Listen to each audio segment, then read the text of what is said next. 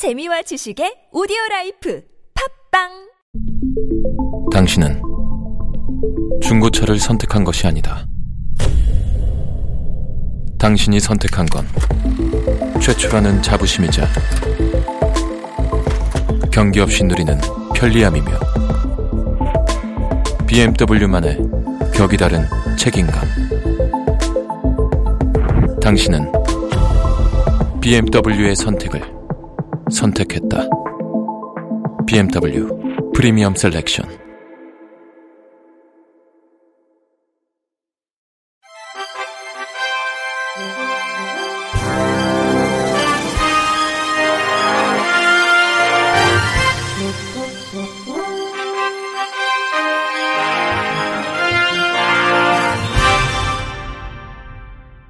청취자 여러분 안녕하십니까?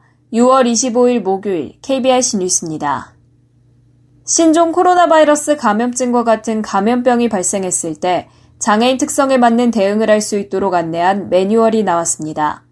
보건복지부는 감염병 상황에서 취약할 수 있는 장애인 특성을 고려해 감염병 대응 매뉴얼을 마련하고 중앙행정기관과 각 지방자치단체에 권고했다고 어제 밝혔습니다. 매뉴얼은 장애 유형에 따라 감염병에 취약할 수 있는 특성을 의사소통 제약, 이동 제약, 감염 취약 등으로 구체화하고 현장에서 대응할 때 무엇을 고려해야 할지 방향을 제시했습니다.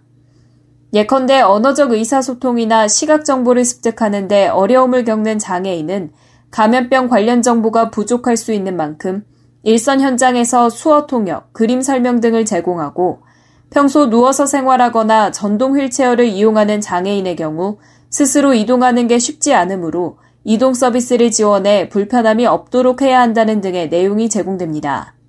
이와 함께 복지부는 장애인이 코로나19 관련 용어, 예방수칙, 격리수칙 등을 쉽게 이해할 수 있도록 한 코로나19 이겨냅시다 안내서도 제작해 배포했습니다. 양성일 복지부 사회복지정책실장은 감염병 위기 상황에서 장애인의 고려 사항을 처음 적용한 것이라며 앞으로도 감염병 상황에서 취약계층에 대한 대응 방안을 마련하는 기반이 될 수 있을 것이라고 밝혔습니다. 한 지자체 장애인 체육회 간부가 여성 직원과 장애인 배우자를 비하하고 사실혼 관계인 점을 공개적으로 조롱한 사실이 국가인권위원회 조사에서 드러났습니다. 24일 인권위에 따르면 모 지자체 장애인 체육회 운영팀장으로 근무하던 A씨는 지난해 3월 장애인 체육선수와 사실혼 관계인 B씨가 부하 직원으로 입사하자 B씨에게 여러 차례 장애인 비하 발언을 했습니다. 인권위에 따르면 A씨는 B씨를 따로 불러 너는 장애인을 왜 만나냐? 지금 애는 너를 엄마로 생각하냐? 나는 장애인 밥 먹는 모습만 봐도 토가 나와서 같이 밥을 못 먹는다고 말했습니다. A씨는 다른 직원들이 함께 있는 사무실에서 인기가요를 개사해 유부녀인 듯 유부녀 아닌 유부녀 같은 너라며 노래를 부르거나 얘는 유부녀인데 유부녀가 아니야. 너희들도 나중에 알게 될 거야 라는 발언으로 B씨가 사실혼 관계인 사실을 허락 없이 언급하기도 했습니다. 이에 B씨는 체육회에 인사위원회 개최를 요청했지만 해당 장애인 체육회는 운영팀장 A씨가 인격비하 발언을 한 것은 사실이지만 악의적 의도가 있다고 보기는 어렵다고 판단했습니다. 인권위 조사가 시작되자 A씨는 일부 발언에 대해 기억이 나지 않는다고 했으며 다른 직원들 앞에서 유부녀를 언급한 데 대해서는 분위기를 띄우기 위한 칭찬이었다는 취지로 주장했습니다. 하지만 인권위는 A씨의 언행은 비장애인과 장애인이 결혼하는 것에 대한 차별적 인식을 보인 것이며 공개적 장소에서 특정인을 지목해 사실혼 관계에 있거나 자녀가 이미 있는 자와 혼인한 상황을 비하한 것이라고 지적했습니다. 또 장애인과 장애인 관련자에게 모욕감을 주거나 비하하는 발언이라며 장애에 대한 차별적 인식과 하급 직원에 대한 위계적 의식에 기반해 피해자의 인격권을 침해했다고 판단했습니다. 그러면서 더욱이 A씨는 장애인의 체육문화 발전을 위한 사업을 수행하는 단체의 간부인 점에서 인권 침해 정도가 중하다며 A씨에 대한 징계와 체육회 전 직원에 대한 교육을 권고했다고 덧붙였습니다. 청양 소방서가 관내에 있는 시각장애인 주택을 방문해 소방 안전 교육을 진행했습니다.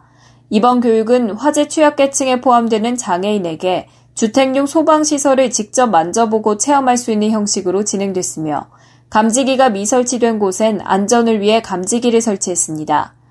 또한 냉방용품 사용 시 주의사항과 주택용 소방시설 체험 교육, 응급 상황 발생 시 대처 방법 및 119 신고 요령, 불나면 대피 먼저 교육 등을 진행했습니다.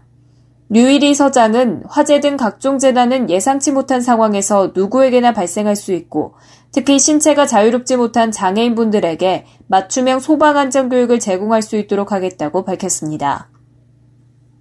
제주도는 보건복지부가 지난 화요일 제주대학교 병원을 제주 지역 장애인 보건의료센터로 선정했다고 밝혔습니다. 이번 선정으로 제주대학교 병원은 장애인 건강권 보장을 위한 건강관리 전달 체계를 갖추고 올해 하반기부터 건강관리 서비스를 시행하게 됩니다.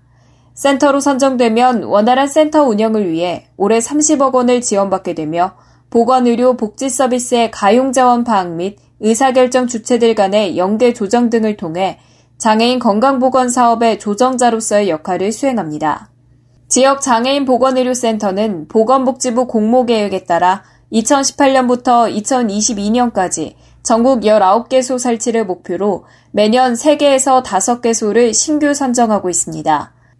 제주특별자치도 강석봉 장애인 복지과장은 앞으로도 증가하는 제주 지역 장애인의 보건의료 수요에 적절히 대응하고 장애의 건강보건관리 체계 확립 및 의료 접근성 향상을 위해 노력할 것이라고 밝혔습니다. 동작구가 오늘 11월까지 코로나19 장기화에 따라 외부 활동 제약으로 사회 참여가 줄어든 관내 발달 장애인을 대상으로 건강 증진 프로그램을 운영한다고 오늘 밝혔습니다. 이번 프로그램은 발달 장애별 특성에 맞는 요가, 갱년기 관리 교육, 근력 운동 등을 무료로 진행해 지속적인 감각 활성화 및 정서 함양, 자립 능력을 향상하고자 마련됐습니다. 먼저 성인 발달장애인을 대상으로 문화날개 장애인 자립생활센터에서 주 1회 2시간 발달장애인 요가 프로그램을 진행하며 요가 강사의 지도로 올바른 자세 유지, 근력 및 유연성 강화 운동, 기타 건강 상담 등을 실시합니다. 특히 군은 코로나19 상황에 따라 방역 수칙을 철저히 준수하고 프로그램을 운영하며 상황에 따라 일정을 변경해 진행할 계획입니다. 조경숙 보건의학과장은 이번 프로그램을 통해 많은 발달장애인들이 코로나19 위기를 건강하게 극복하길 바란다며 앞으로도 주민의 건강을 증진하기 위한 체육 사업들을 추진하겠다고 말했습니다. 끝으로 날씨입니다. 금요일인 내일 중부지방은 오후까지 비가 내리고 남부지방은 습하고 덥겠습니다. 중부지방은 오후 3시까지 비가 내리겠고요. 경북 북부는 이날 오전 6시까지 비가 이어집니다. 26일 예상 강수량은 중부지방과 경북 북부, 서해 5도에 5mm 내외입니다. 중부지방은 오후까지 비가 이어지면서 기온이 오늘과 비슷하겠는데요. 다만 남부지방은 2도에서 5도 정도 더 높겠습니다. 특히 전라 내륙과 경상도는 낮 기온이 30도 이상 오르는 곳이 있겠는데요. 이전에 내린 비로 인해서 습도가 높아서 체감 온도는 더 높을 전망입니다.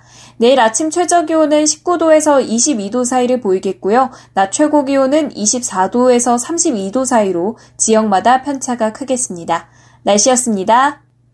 이상으로 6월 25일 목요일 KBRC 뉴스를 마칩니다.